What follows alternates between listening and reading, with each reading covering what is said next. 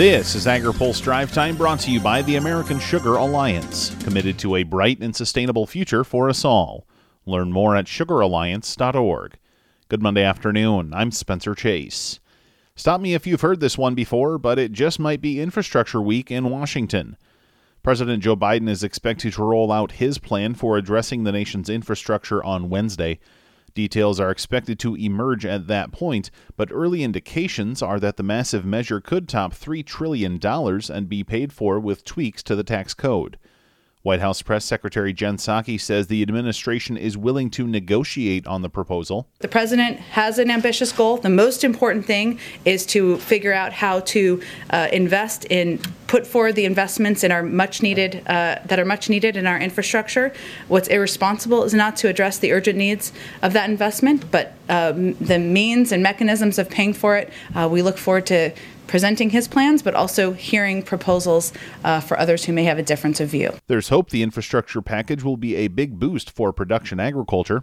AgriPulse's Ben Nuelle has more. An ag transportation leader is hopeful inland waterway improvements will be included in President Joe Biden's massive infrastructure bill expected to be announced Wednesday. Soy Transportation Coalition Executive Director Mike Steenhoek feels there's a good opportunity to do something bipartisan if the bill is focused on legitimate infrastructure issues. The importance of roads, bridges, the inland waterway system, our ports, our freight rail.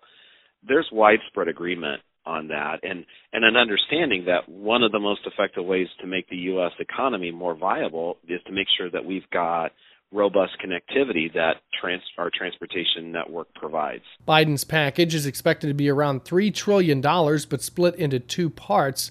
It's unclear now if Democrats will use the reconciliation budget process again, like they did for Biden's American Rescue Plan.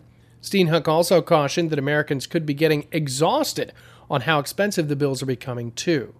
For AgriPulse, I'm Ben Nuelle. In addition to roads, bridges, locks, and dams, there's hope an infrastructure package might be able to address rural broadband concerns. The legislation could also provide a vehicle for agricultural climate goals, specifically the Growing Climate Solutions Act, which is expected to be reintroduced soon. Stay tuned to AgriPulse for more on this situation as the story develops. The U.S. has put the brakes on a trade relationship for political reasons.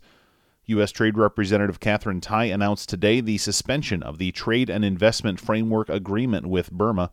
The country has been in the throes of a military coup since the beginning of February. U.S. ag exports to Burma have been rising quickly and reached about $167 million in 2020. Bill Thompson has more on the story on agripulse.com. Speaking of trade, a House Ag Committee Democrat says she's confident in the Biden team as it seeks to improve relations with China, but recognizes it will be a monumental task. Speaking on this week's open mic, Congresswoman Cheri Bustos says China's posturing around the world is noticeable. They're flexing their muscle all over the, the world now, and you know they're going in and paying for ports um, in countries that can't otherwise afford to, to build those ports on their own. And they're kind of you know wiggling their way in in all different corners of this world. Um, and uh, yet at the same time, we are still the number one ag producer anywhere. We, we farm like nobody else farms. We've got the, really, as, as it pertains to agriculture, we've got the greatest opportunities. But she says although the first interaction between China and the Biden administration may not have gone as the U.S. might have hoped, there's still room for the U.S. to improve its circumstances.